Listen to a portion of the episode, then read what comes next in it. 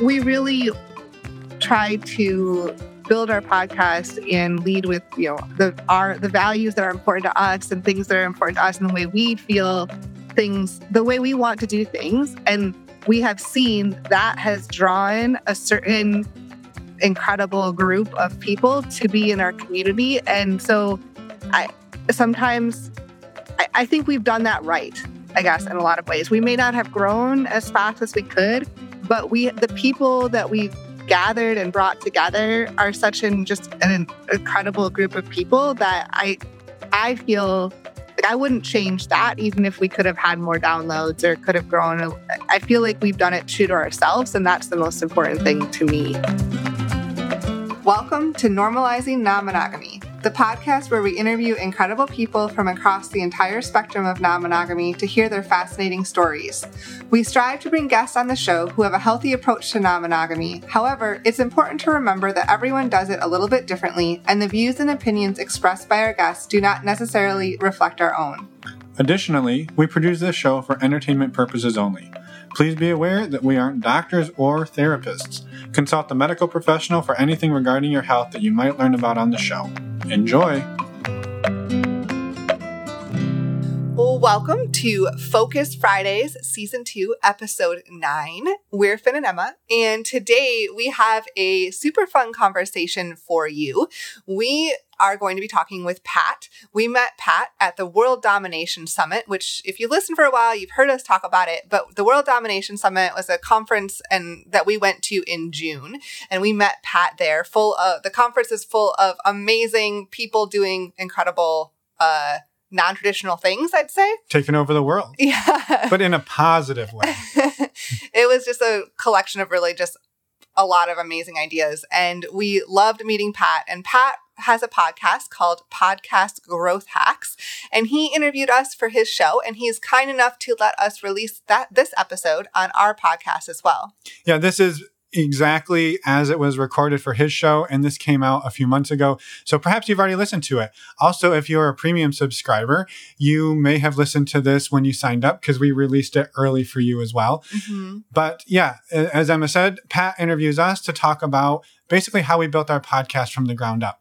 And so it's a really fun conversation. All the behind the scenes yeah. information about NNM headquarters over here, yeah. normalizing non monogamy headquarters. That's what it is. And that's what the conversation is. So, again, a little bit more about Pat. Uh, Pat is the, the host of Podcast Growth Hacks.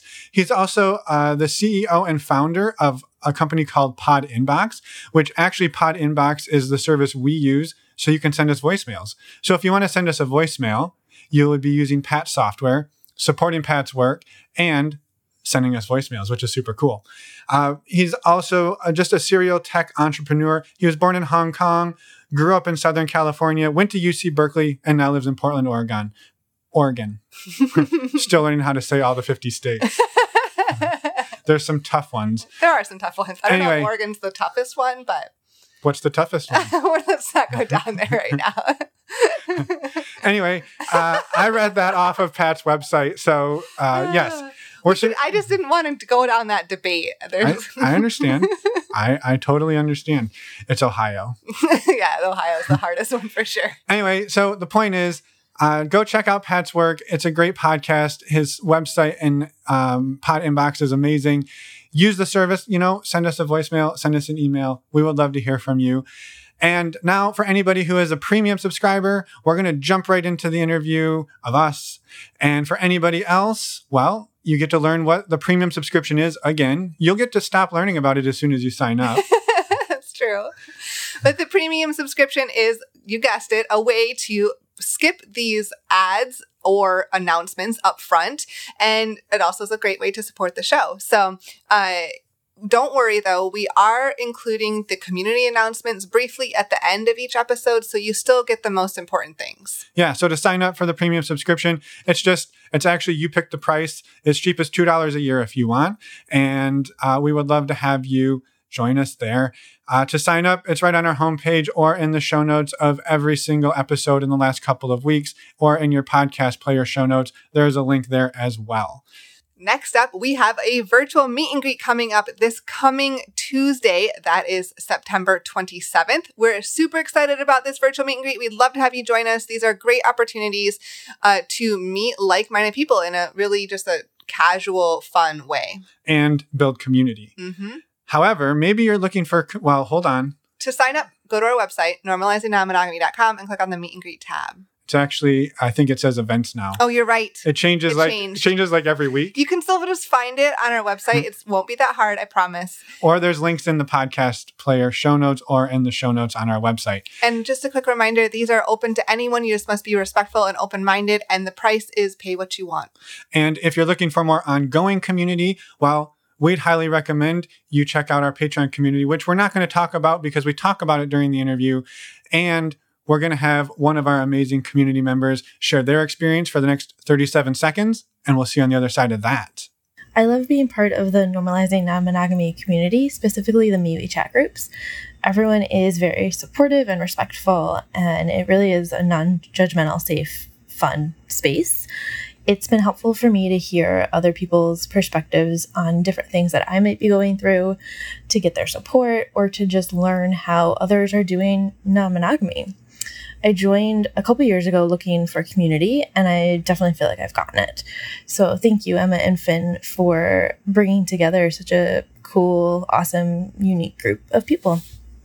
Thank you so much for being a part of the community for the last few years. We've loved getting to know you. And thank you for sending us this testimonial as well. Yeah, a huge thank you. And if you're interested now in joining us in being awesome like this person, uh, head over to our website. Again, there's a Patreon tab. You can click on that in your show notes, all the places. Basically, go to our website and you'll find anything and everything. So including the last thing we want to mention is you can order your very own Give Love shirt or sweatshirt. Yeah. So the shirts are amazing. If you want to see what they look like, well, you know where the website is. Yes, And- normalizingnonmonogamy.com. And while you're there, send us an email, send us a voicemail using Pod Inbox, and we would love to hear from you. And with that, let's head over and hear us on somebody else's podcast. Let's go.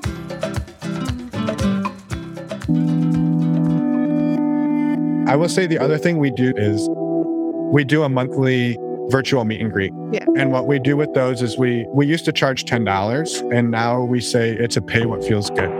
And we've hmm. actually found that we make a little bit more by taking away the the requirement to pay because some people will pay zero, but some people pay twenty or thirty dollars instead of ten.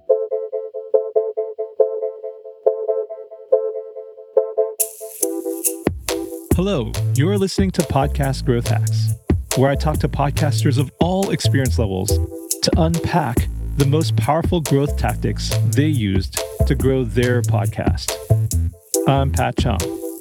And if you're a podcaster, well, then subscribe so that together we can all learn and experiment with how to grow our own podcasts. Today, we're chatting with Emma and Finn, the hosts of Normalizing Non Monogamy podcast.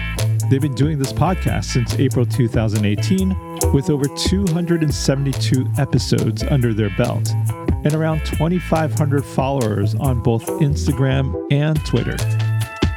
They both had corporate engineering jobs, but after feeling uninspired by their 9 to 5, they both quit their jobs, bought a one way ticket to South America, and started pursuing what they're currently doing today, which we'll dive into in this episode. Welcome to the show, Emma and Finn. How are you doing? We're doing great. Thanks, Pat, for having us. Yeah, thank you so much. We're excited to be here. Well, thanks for being here. Today, we have you on the show to learn about your experience growing your podcast and especially growing your Patreon community to over 200 members, which is pretty amazing. But before we dive into all that, let's get to know a little bit more about you and your podcast. So, yeah, tell us a bit about your podcast. Yeah, for sure. Go ahead, Emma. You want me to start? Well, oh, well, about our podcast. So, as you mentioned, we started our podcast in the spring of 2018.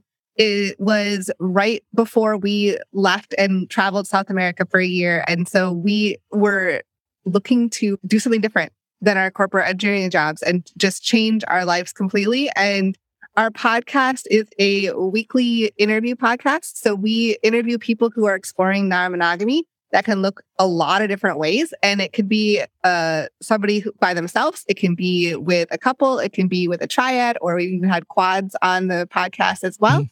And so it's just a weekly interview podcast that we have a lot of fun with. And we talk to a lot of amazing, amazing people. Yeah.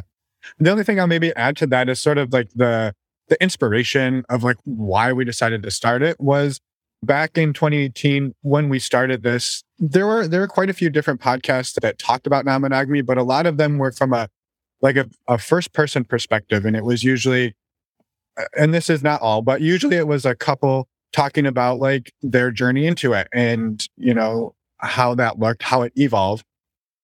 And we would often like listen to the first couple episodes and then we'd like get to know who the people were.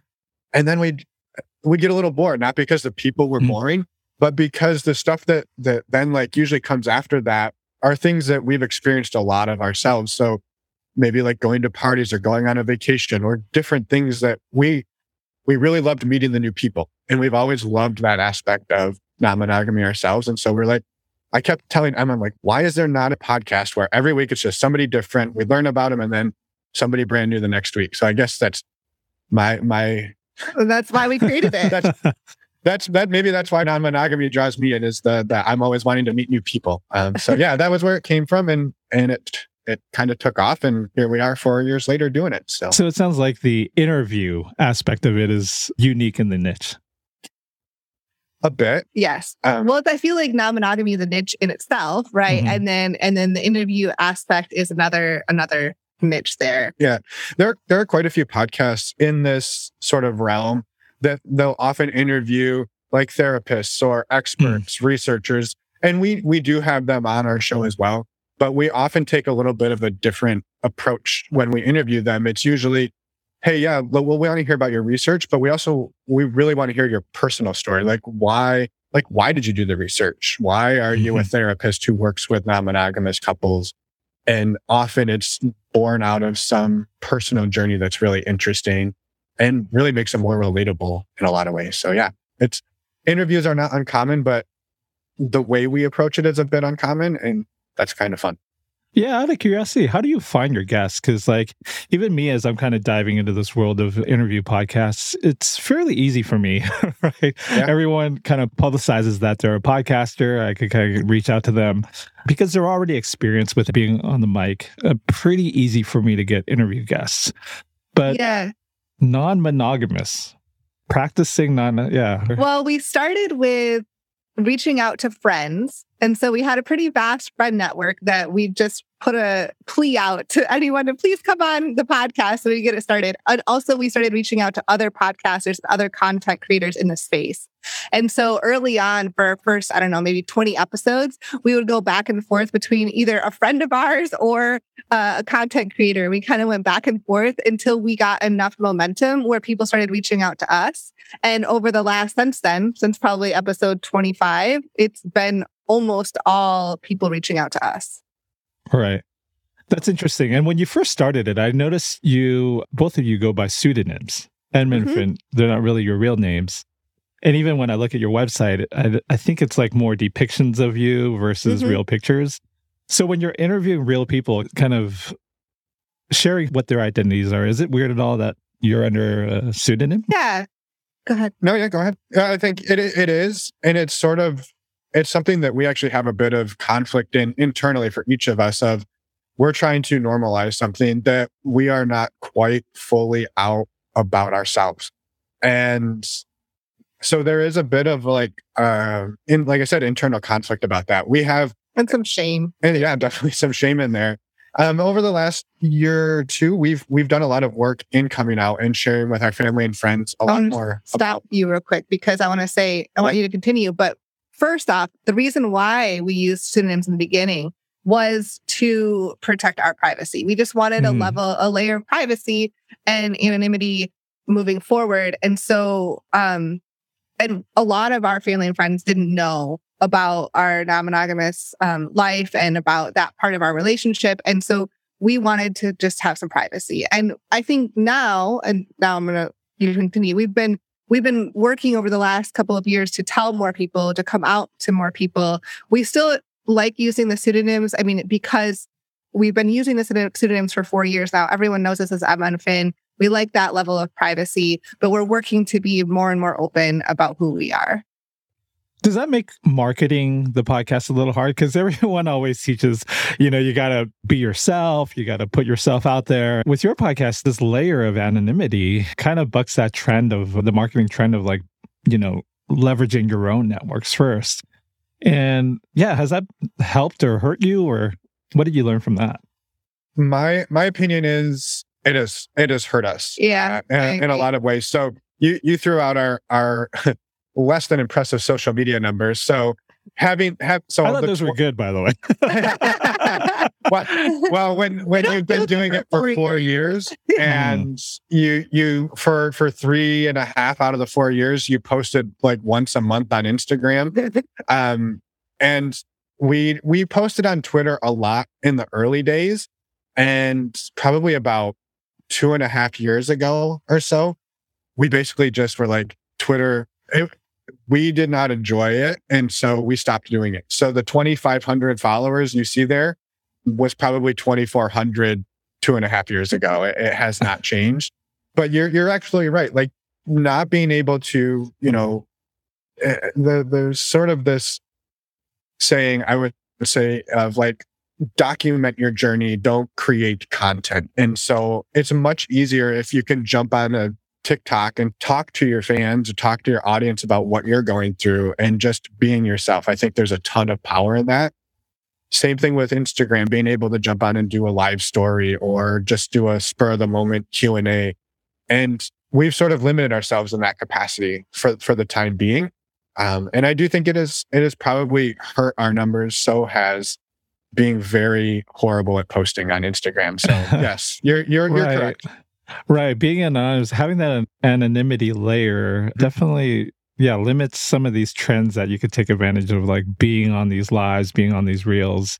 Yeah. But you make an interesting case study for me because you literally had to grow everything from zero your podcast, your Instagram, your Twitter. That's why I think those are impressive numbers. Because, I mean, let me ask about your personal Twitter and Instagram. Did you have a lot of followers there? I don't even have a personal Instagram or Twitter. okay, so it's not like there was. I do, okay. but there's not a lot on there. okay, so maybe it didn't help hurt you on on, on some level because you had to start from zero anyway. Yeah, that's interesting. Let's rewind back to the beginning. Um, so in your on the bio on your website, it said you quit your job. Um, I take it it's a decently paying corporate job in the tech industry. Did you have any other podcasting experience to begin with, or did you just start this one from scratch? Yeah, our backgrounds are both engineering. Um, I don't know how you define well paying. I will say neither of us ever made six figures. What we did is we actually dove pretty hard into the, I, I now we're going on a different path, but fire, which is financial independence, retiring yep. early. So personal, yeah. down the personal finance rabbit hole for many years. And so we were making an okay living, both of us, but we were saving north of about 70% of our income. So we lived in a cheap apartment. We did everything as cheap as we could. We like sold down to one car that was a car that was given to Emma when she was 16 by her grandma to like drive her around. And we drove it for 15 years. So, like, yeah. We just, we cut all the costs we could because we wanted to be able to go and live our lives and travel and explore. So we had no podcasting background. And actually, what's funny about it is I, I had no interview background. No, I would no. Like, and, but like for me, listening to a voicemail I would leave on somebody's phone, I couldn't do it.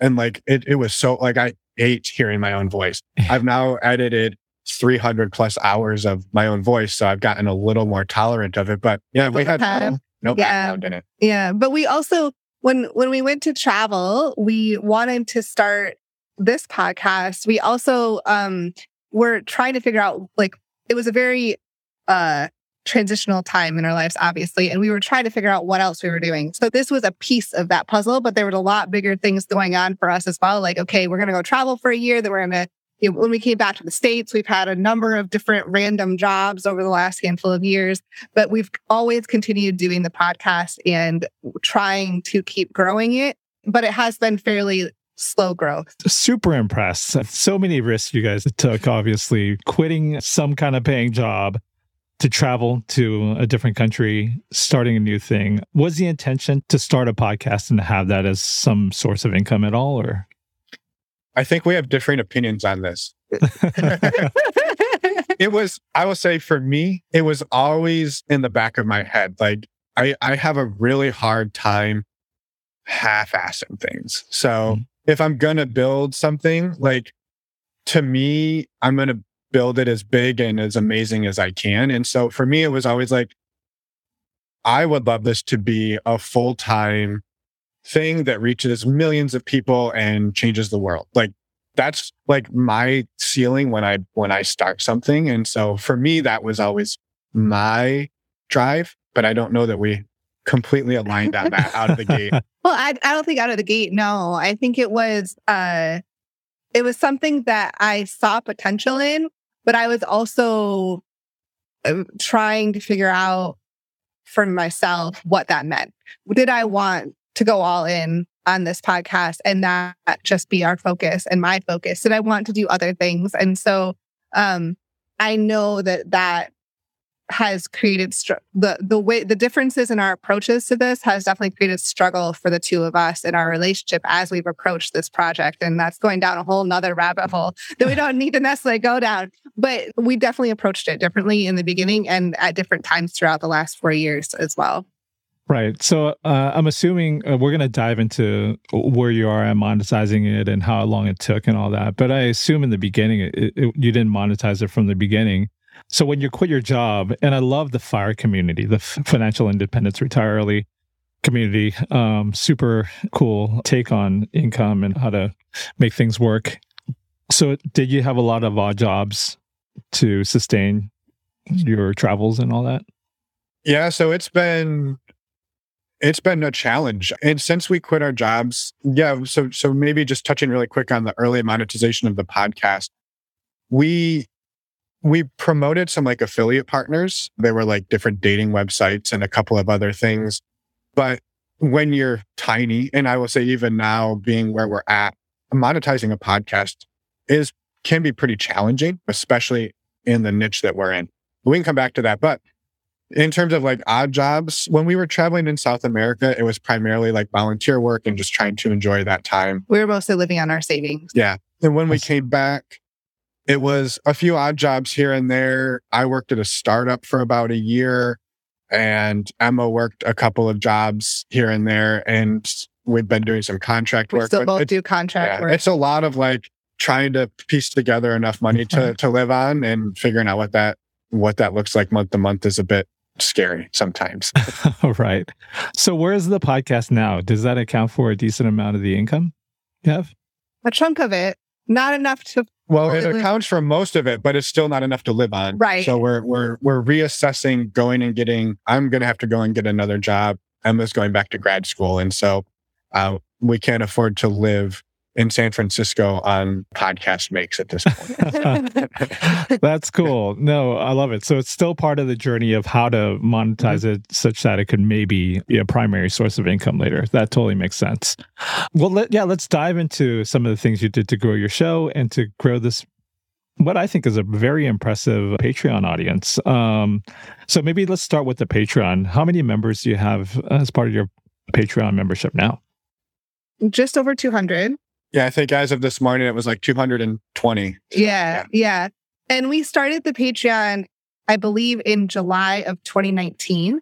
It was a, almost a little over a year after we started the podcast. So huh. we decided we didn't want to start a Patreon right away. Just the way we were approaching it was we wanted a lot of content before we were asking people to come support us. I, we, we just wanted to approach it that way. So what we did. We started it a year after and it has slowly grown. But what's really amazing is that it's really a big community and the people are involved. And so the yeah, there's 220 people. I would say a vast majority of them are very involved in the community as it is, which is I feel like another level of it, it impresses me that people are so dedicated. Well, and so and so what involved looks like for the community is we have like a chat platform. We use MeWe, which is it's like a social media network that you can make private. So there's people in there all day long, you know, hey, I'm struggling with this, or hey, this was amazing. And then people jumping in and saying, oh, I, it's just a, a big support network. Mhm. Um, and these people have turned into like some of our closest friends, some of their closest friends are in the community. They'll travel across the country to have little meetups together. We also do monthly video Q and A's with whoever wants to join, Mhm. uh, and those are pretty well attended and great conversations. And then we do a um, That's m- men's group call and a women's group call. We have those groups as well, and so we just we put a lot of energy into into the community. Yeah, let's break down what members get a little bit. For those not familiar with Patreon, it's just a platform for any kind of creator actually to create a monthly subscription, I guess what they call perks. Mhm. And uh, from what I heard from a lot of podcasters, they, a lot of people think about it, but then they usually get stuck on what kind of perks to to offer because it's usually some tiers based off of the subscription fee, right? Yep. Tell us about your perks a little bit in these tiers. Yeah. Sure. So the so the first tier is like two dollars, and what's that? Two dollars a month. Yep. And what you get there is you basically get to be part of the monthly Q and A's if you would like. And so those usually have fifteen to twenty people on them. We do them one for the East Coast time zone and one for the West Coast time zone, usually on the same night. The, And go up to- you do those Q and A's in that chat that you described. uh, we do them on Zoom. Their Zoom calls. Yep, Oh, they're Zoom, calls. call. Okay. Yep. And then at the $5 level is pretty much you get everything from $5. So you get the men's group. So there's a private chat room for the men's group. And we actually, we have non-binary people in there and we've had trans folks in there as well. and the women's group. And you get the women's group and you then, you also get the monthly calls and you get to be in the chat platform with everybody, uh, where there's just sort of like ongoing support and community. So those are pretty much like, I would say those are the bulk of the perks at every level. Uh, we made a $10 level. Which what we've told people is uh, when they sign up, they kind of tell us where they're at. And if we happen to be in their area, we'll we'll do our best to like buy them a beer, buy them a drink, maybe get together a small group of other people who are in that town and try to grab a drink with them. Um, and then we've had over the last three years people telling us like, "You're way undercharging for this. We're part Hmm. of other communities like it. You should be charging more." And we've we've gone back and forth about what to do with that because a big part of the reason that that we feel our community is as special as it is is because we're not pricing people out necessarily. It's it's Mhm. at a level where most people could afford it. And that brings a different diversity. So what we did is we went just like a couple months ago and we added like a 15, 20, 25, 50 and $100 level um that nobody's ever subscribed to, but it's there. And what we did is we just said like hey, these are placeholders. If if you want to, you can support at a higher level. You don't Mhm. have to. You're not going to lose anything. You're we're not going to just take away the five dollar level and make it a twenty dollar level. But people have been asking for this, so here's your opportunity. If you would like to support with a higher pledge, great. And if we can add stuff in the future, like if we start to make enough money where we can send people a T-shirt or something, then then we would love to add those.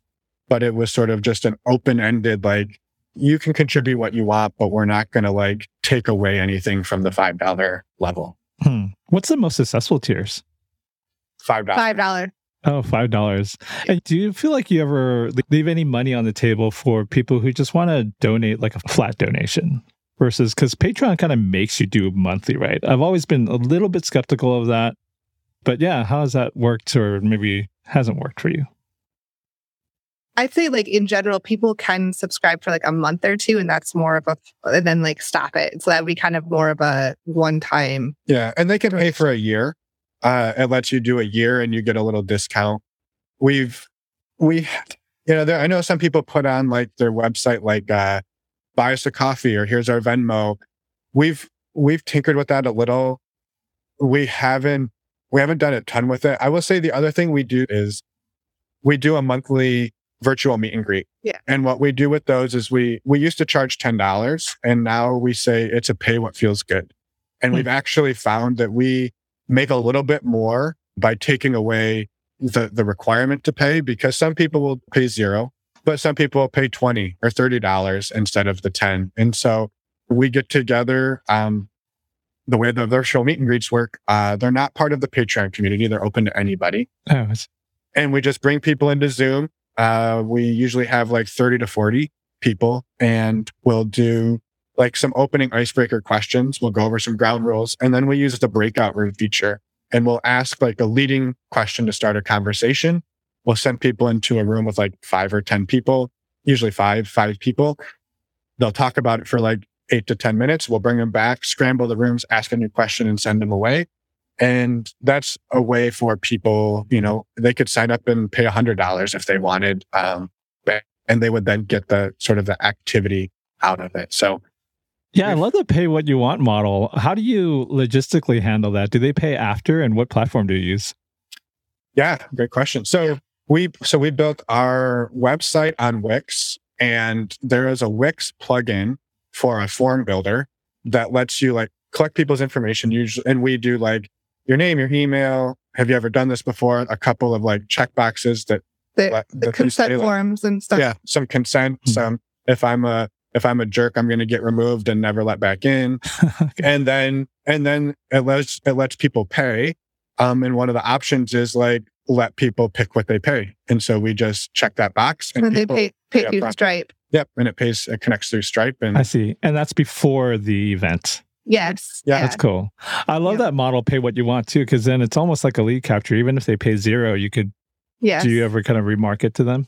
we do and we get a lot of people who come it's kind of a it's it's a great lead generator is usually our virtual meet and greets have about half people who are part of our patreon community and half people who aren't and Mm, at the mm. end we usually say like hey if you've loved being here uh like look around you know hey throw your hand up if you're part of the patreon community and like these are the type of people you'll get to spend your time with every day if you're in the patreon community and we usually have a little influx of people joining the Patreon community because they've usually come and joined a meet and greet either for free or for a couple of bucks. Right. So even your Patreon uh, community members who are already paying, they might actually pay again. Uh, Mhm.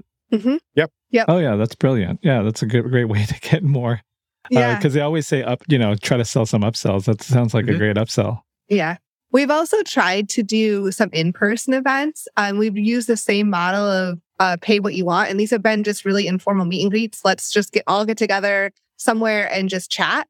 Um, and we actually did a picnic once too. We've done a handful of them. Uh, they're great. We ha- love them, but they're not a great source of income because by the time we pay for our expenses, like we're not we're not making enough right now. We don't have a big enough draw yet to bring enough people to well we might bring 20 or 30 people it may not be enough to cover our um our finances our Yeah. expenses but we still love to do them and we'll keep doing them but it's not uh, the virtual meet and greets definitely tend to be more where we're able to recoup some of the the costs That's cool. I'm curious for your um, Patreon supporters. Do you think they're mainly supporting uh, for these perks, or do you think they're just trying to support the show in some way?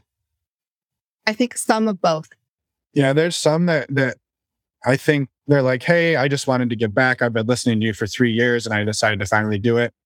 I will say there's quite a few that they've said that this community or the men's group call uh, is one of the best things in their life and they don't know Hmm. what they would do without it. So for some of these people, we could probably charge $200 a month and they would be there. But Right. the reason I think it is what it is is because we charge $5 a month. Right. Um, So, I imagine yeah. there's some percentage of um, members that maybe don't even log into a Zoom call. They just kind of Mhm. keep paying. And then a lot are very active members that they come every week or every month or however long, however often you have these, right? Yeah, the Zoom calls usually have 15 or so people on them for the for the main one, but then we record the audio for those and we'll post it so people who couldn't make it can still sort of get out of the conversation whatever everybody else did as well. Oh, that's really cool. You record the conversation and then you have like a private part of the site where you Yep. host these files. I see. Yep. That's very cool. Um, going back to when you first began, it sounds like you started the Patreon community a year after the podcast, which seems like a pretty reasonable amount and pretty short, actually. Was there ever any imposter syndrome or anything around like how many listeners you need before you start that? Because I think that's where a lot of podcasters get a, a little bit tripped up is like, you know, they might have a hundred listeners. Is that too little? Like, do you remember how many listeners you had before you started your Patreon?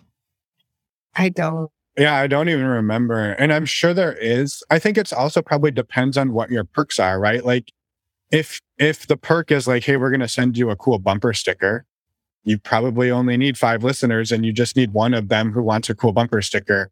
Um, I think it's so uh, podcasting like numbers are so hard to really aggregate and know what you're Mhm. doing. And I the like the easiest correlation would be YouTube, right? Like if you go onto YouTube and you have a YouTube channel, you can know like this video has been watched 1173 times. And you know that exactly because everything happens on YouTube. But with a podcast, there's probably 200 different podcast apps and 200 different ways people can listen to you. And so capturing every one of those downloads and knowing that like it's just well, and it's a download versus a listen too. There's such So like people hard. downloading Yeah. it that you don't actually know if they listened or not. But to, to answer your question, I yes, there was a lot of imposter syndrome. Like we're too early, no one's going to want this, and it was slow. And I think that's the thing you have to be okay with early on in all of this. Is like your first twenty episodes, you still might only get like ten downloads. But if you're building something that you love, if you're enjoying it, really you're building it for yourself, and you hope other people are going to get something out of it. And so I think my my advice would be don't don't build something you don't enjoy doing because if you if all you're doing is looking at your statistics and hoping they're going up, you're going to drive yourself cuckoo. Uh, speaking from experience, Yeah. So how did it feel when you first got your, let's say, your first five Patreon members? What did you like? How, how did those Zoom calls look like, and how long did it take to get? Well, we were we were so excited. Um, I remember the first Q and A's. There were only a couple people on them, and it was like, oh, there's like there's people here, and I some of them, if I remember right, were our friends. so I thought that was we felt like maybe we were cheating a little bit. But when when it started growing, which took trying to remember, you know, because COVID impacted this too. This is like another Mhm. piece to think through because we had started the Patreon in like summer of 2019 and it was really slow to grow. Uh, only, you know, a couple people a month would join. And then in 2020, people started looking for online communities because they had to. And so that started growing still slowly, but but it helped.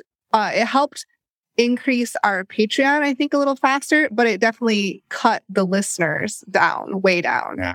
And so that was just a different, that definitely impacted things in the last four years for sure.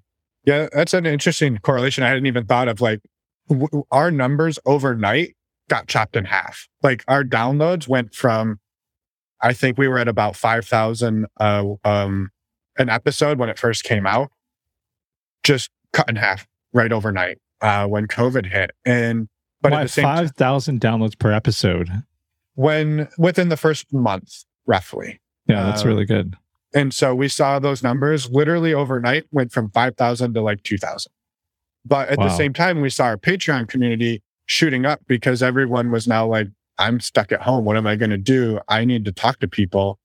And they, they started seeking out virtual community. And we did, we did one other thing that was, I think was pretty awesome. Um, and I'll pat ourselves on the back for this. Early on in the pandemic, I think in like April of 2020, we suspended billing on our Patreon community for about three or four months, and we oh, didn't yeah. we didn't turn it back on until we pulled the community and asked them like, "Hey, do we need to keep this off for another month, or should we turn it back on?" And everybody was like, "Please turn it back on. We want to pay you for this service." We might have lost a couple people when we did, but what we wanted to make sure was that people who were getting like lost their jobs and incomes and all of these Mhm. things that were impacted that they didn't then have to like give up their only source of community at the same time. And so Yeah. we just we suspended billing and we didn't really lose anybody through the pandemic and we we grew pretty significantly through the pandemic. Yeah, that's very thoughtful. And now, as we're coming out of the pandemic, how's that affecting your numbers? Are you still growing at a good rate? Our Patreon, I think it's maybe slower growth a little bit. Yeah. There's a lot It's of still people growing, but it, Yeah. It's a little slower. especially in the summer, people like to get out. And so Yeah. we'll see fewer people on calls. People are just not quite as engaged in the summer, but then winter comes around and people are back inside and they, Right. yeah, it's very cyclical. It's, it's an Uh-huh. interesting Right. thing. Now, looking back across your Patreon journey, was there anything that you did that just kind of helped grow it exponentially, or was it always kind of a slow, gradual growth? There's a couple times we've been on other podcasts and we've seen spikes from those. And so if we are on another podcast and that there's a lot of talk about Patreon or community or um, they have a large audience, then we'll usually see a small spike from that uh, in our Patreon community. Other than that, no, it's been pretty that I can think of right now. It's been pretty like just, you know, natural growth. Yeah.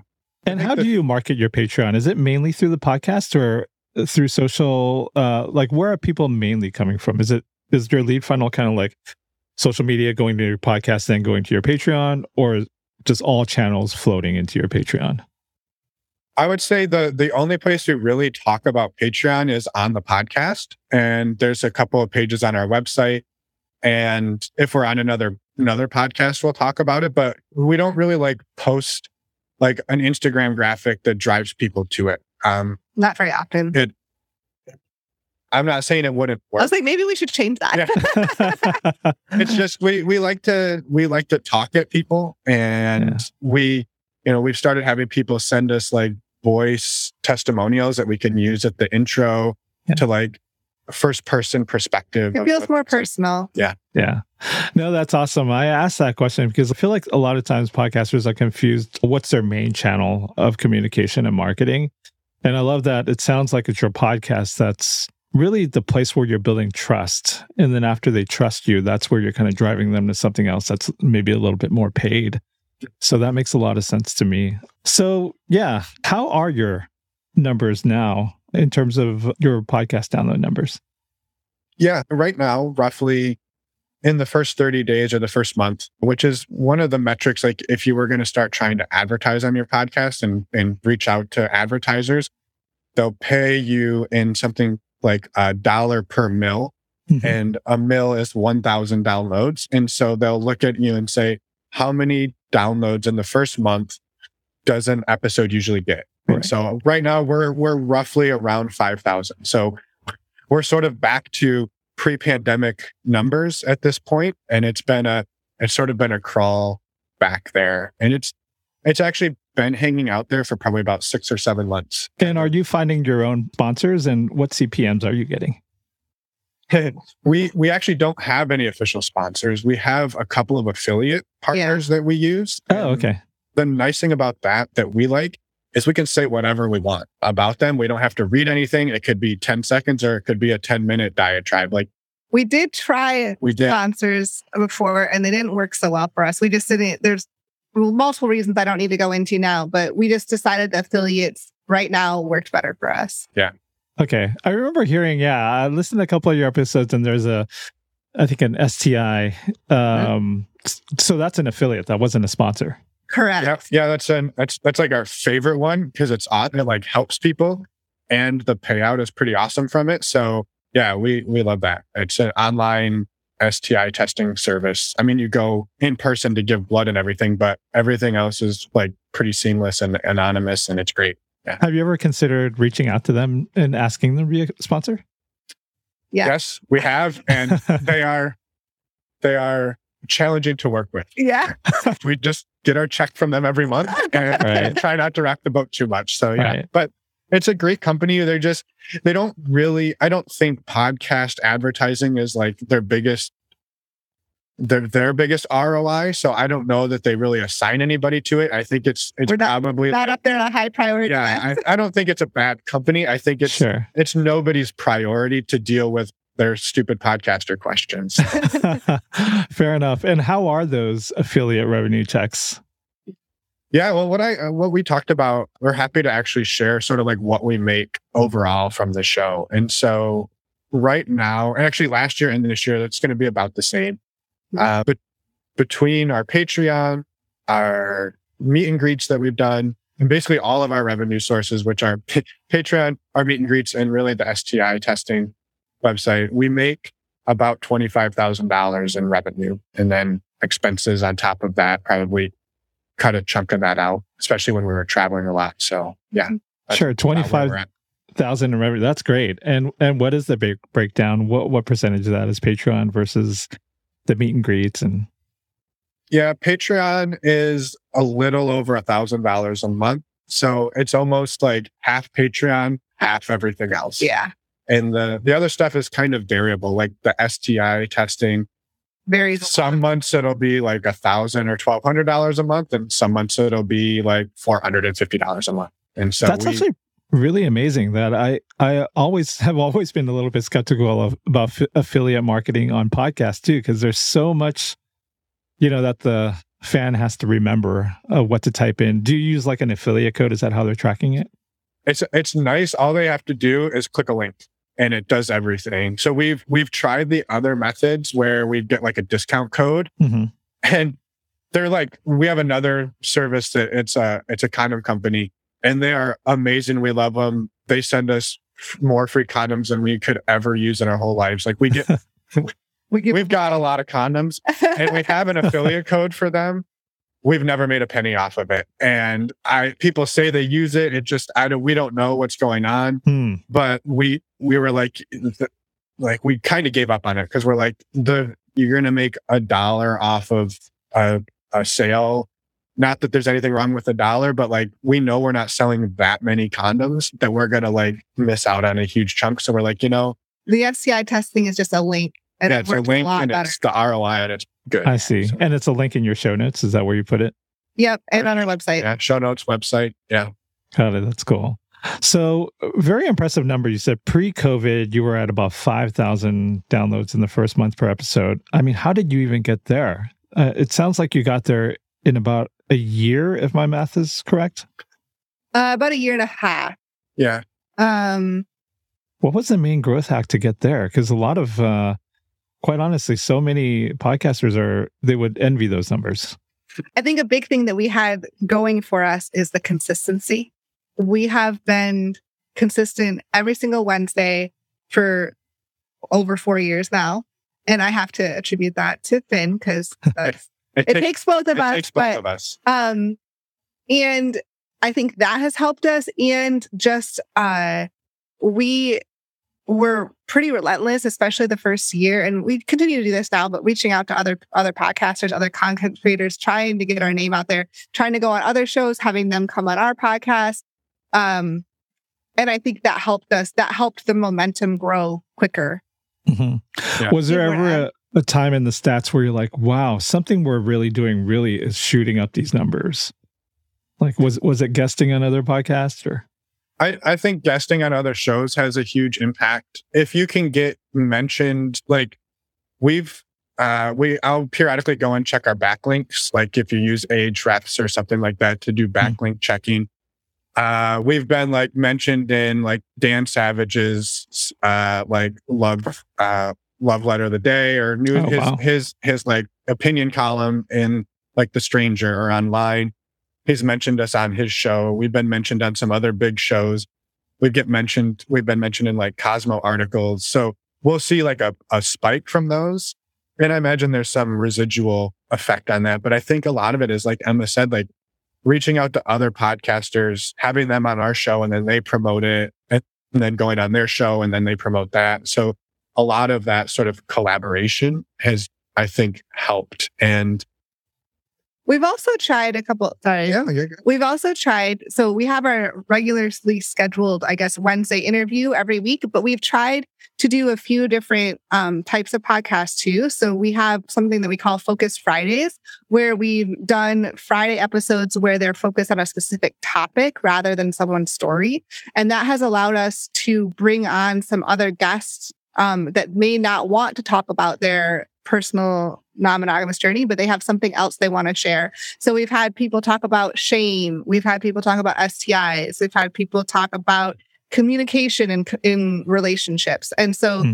we've also done some of those. I think we've had maybe I don't know, are we at like 16 or 18 of those episodes? So they've been um a lot more sporadic. We don't have it nearly as many, but we that is something else that we've done too to try to like add we want we want to bring more more as much value as we can and, and Right. education. That's Yeah. smart. And those episodes are in the main podcast feed too, Yes. as Mhm. bonus episodes. I Yeah. Yeah. Ah, Yeah, I was as you- as Emma was talking, I was thinking of just another kind of thing that happens for us, and I, it's it's so hard to quantify, and that is, we have a lot of guests who, who have a pretty big network themselves. They might have three or four partners, and each one of those partners has two or three partners, and so each person almost has this web of ten to twenty people that they're that they're fairly intimately related to or connected to. And then a lot of those will also maybe be in a Facebook support group or a local, they go to like a local meetup and there's 30 or 40 people there, or they're in a face, there's some of these Facebook groups have like 13,000 people in them.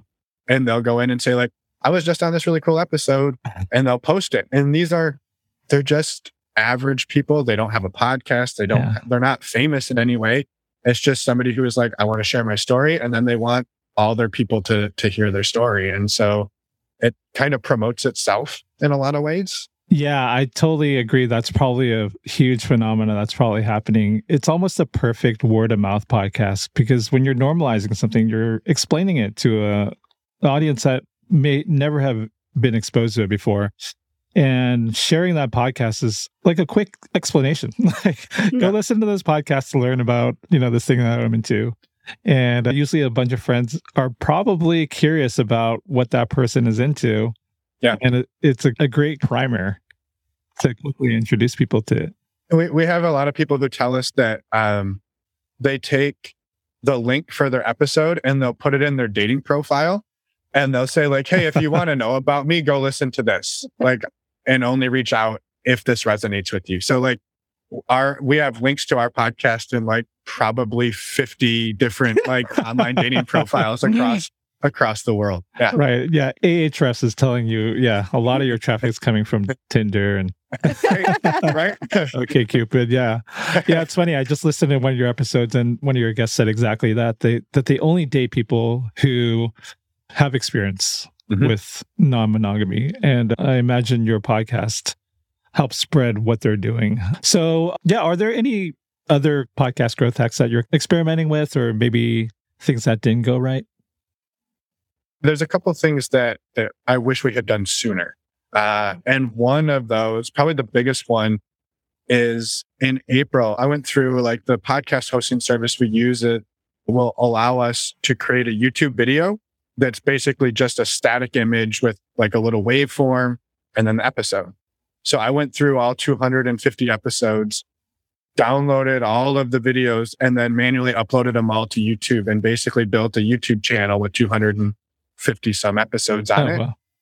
And I was never really expecting anyone to listen on YouTube. And like looking at it right now, the average duration of view is seven and a half minutes, and our episodes are usually an hour and a half long. So people are clearly not listening. They're not they're not Okay. listening to the whole episode. Uh-huh. But the number that to me is is important is our impressions, which if if people are listening know what an impression is, it's basically the amount of times that somebody has seen ha- that our thumbnail has like scrolled by their eyeballs. Mm-hmm. And in the last two months, we've got 175,000 impressions.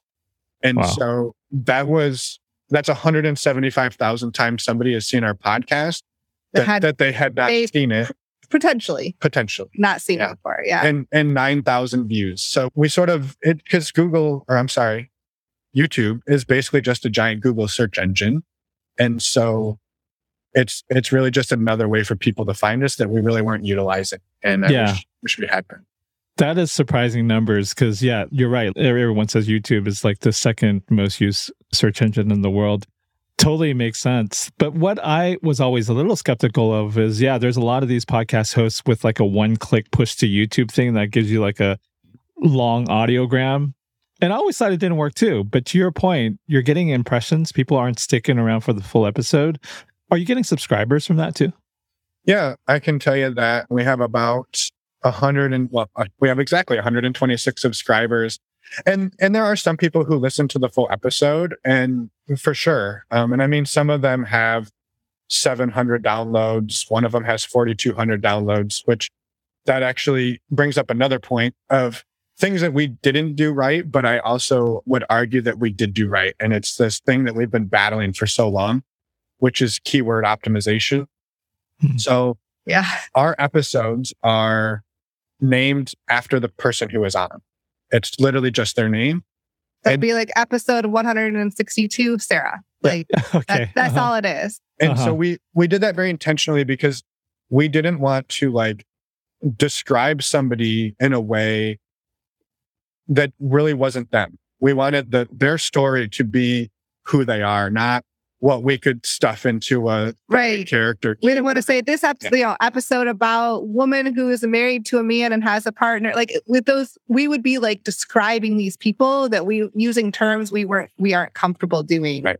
But the catch there is you're leaving a lot of SEO on the oh, search engine optimization on the table. And so our our highest viewed video on YouTube by a factor of four, actually by a factor of six, is an episode with two women who have a podcast that is called The Two Hot Wives.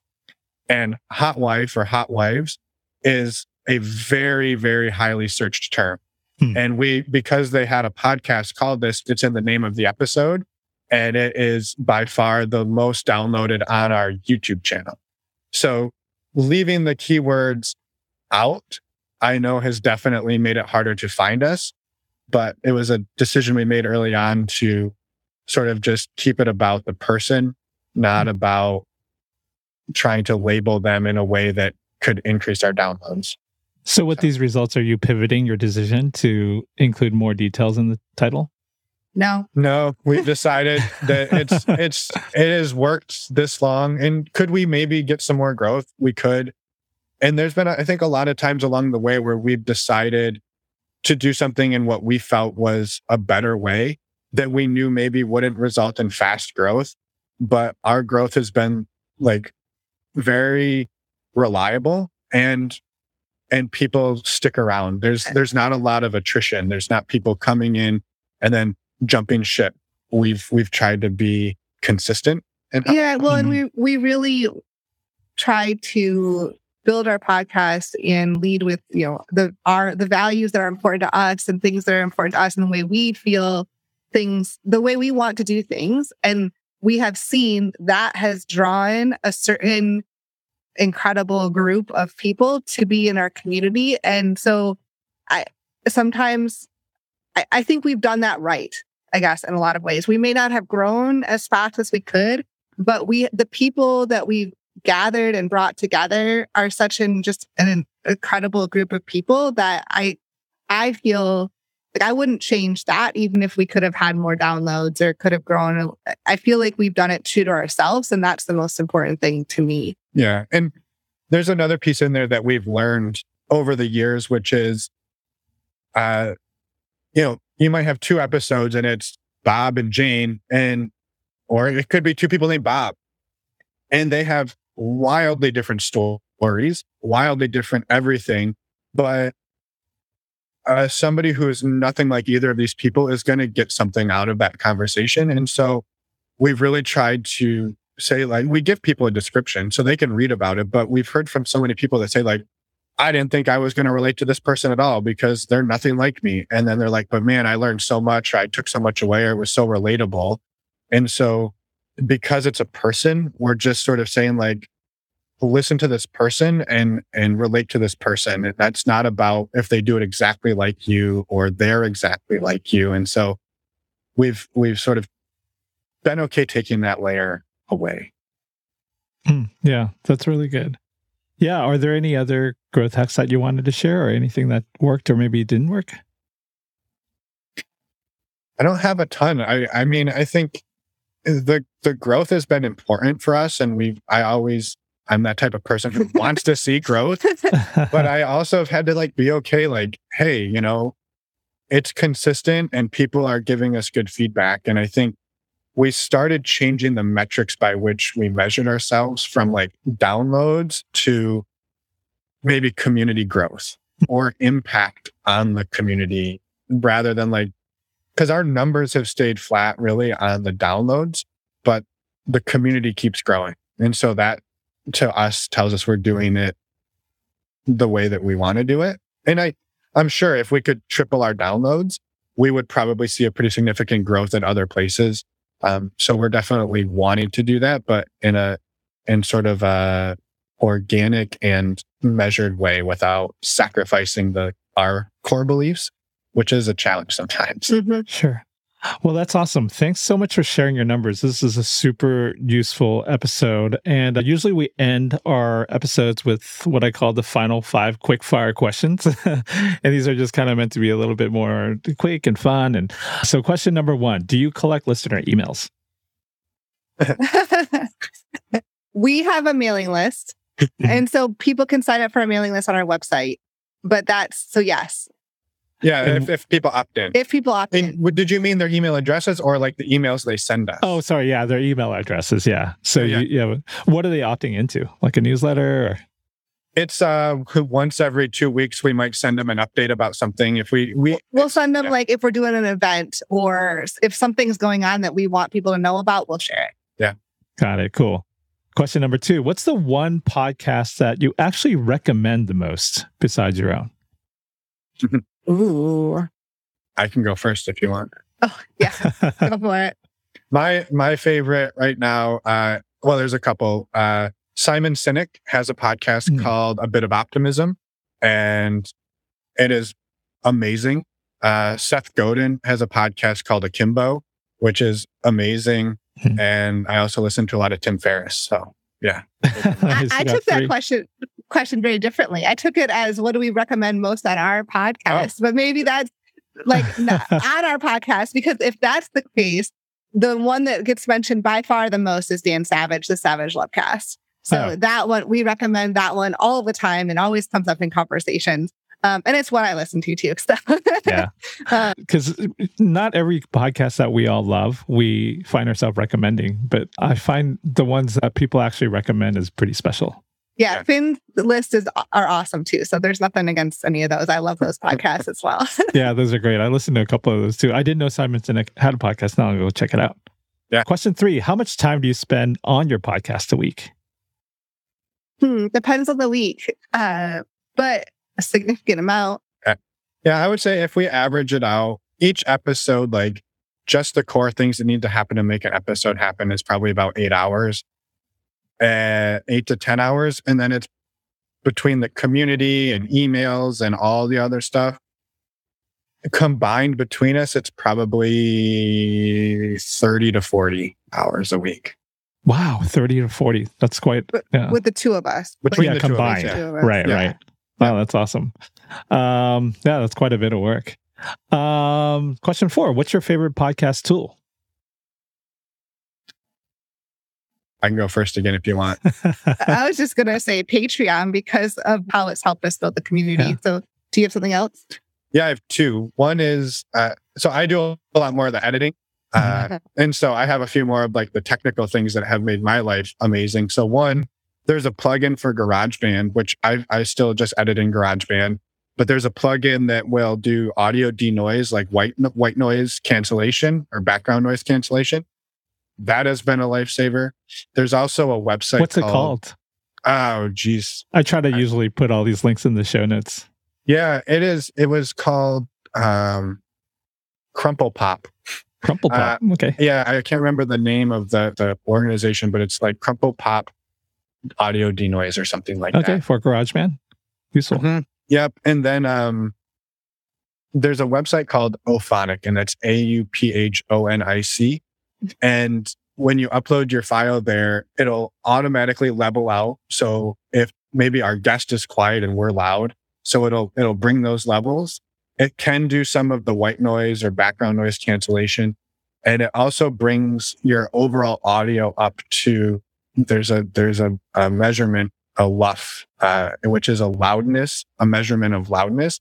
And this brings it up to the industry standard of loudness for a podcast. And so I don't, I used to worry about all of that as I was like editing. And now I can just like focus on the content, get to the end, upload it, it spits out and it's awesome. So Yeah. Love tools that it. make our life easier. That's awesome. Good recommendations. Uh, final question What's your primary call to action at the end of each of your episodes? most of the time. It is uh, go find our Patreon community on our website and go check out stdcheck.com. oh, what was the last one? Go check out what? stdcheck.com. That's the that's the STI the testing affiliate. website. Yep. yep. Yep. So those are those are our go-to things at the end of every episode. That's cool. Well, there you have it, folks. Thanks so much, Emma and Finn, for sharing all your podcast growth hacks. And if you like what you heard, go check out normalizingnonmonogamy.com. That's the name of the podcast and the name of the website where you could go find their Patreon, join it, very affordable, and go click some affiliate links. That's right. Yeah. we appreciate it. Thanks, Pat, for having us on. Yeah, thank you so much. This was a great conversation. Thanks for listening to Podcast Growth Hacks. If you like the show, please tell a fellow podcaster about it. This really does help keep our show going. And if you have a podcast growth question that you're kind of curious about, well, I'd love to hear from you. You can leave me an audio message by going to podinbox.com slash podcast. Once again, that's podinbox.com slash podcast. I'll include that link in my show notes. I personally respond to all questions I receive there. And once I get your question, I'll find the podcasting expert to answer it on an upcoming episode. We'll play your question and I'll even give you a shout out. Until the next episode, keep creating and keep growing your show.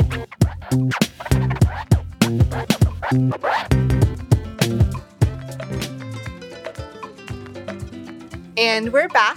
Thank you, Pat, for interviewing us on your podcast and for letting us release this episode on our show as well. We love talking with you and having the conversation and just like thank you again for all of the work that you do as well. Yeah, a huge amount of gratitude, Pat. It was a pleasure to meet you in Portland, Oregon.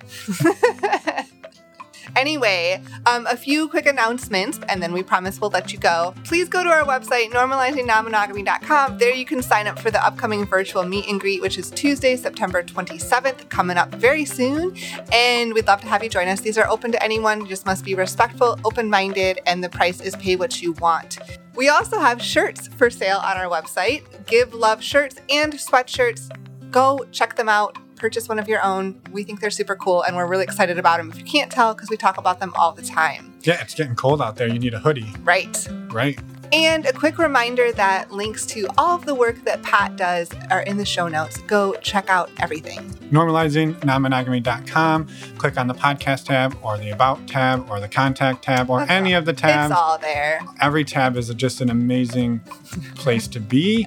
And next week, we have an interview with Eka, mm-hmm. Eka from Portugal. It's a beautiful conversation. We hope to see you on Wednesday. Thank you, everybody. Actually, we hope to see you on Tuesday for the meet and greet for the first, meet and, greet. All and right. then the episode on Wednesday. All right. Well, have an amazing weekend. Bye, everyone. Thanks for listening.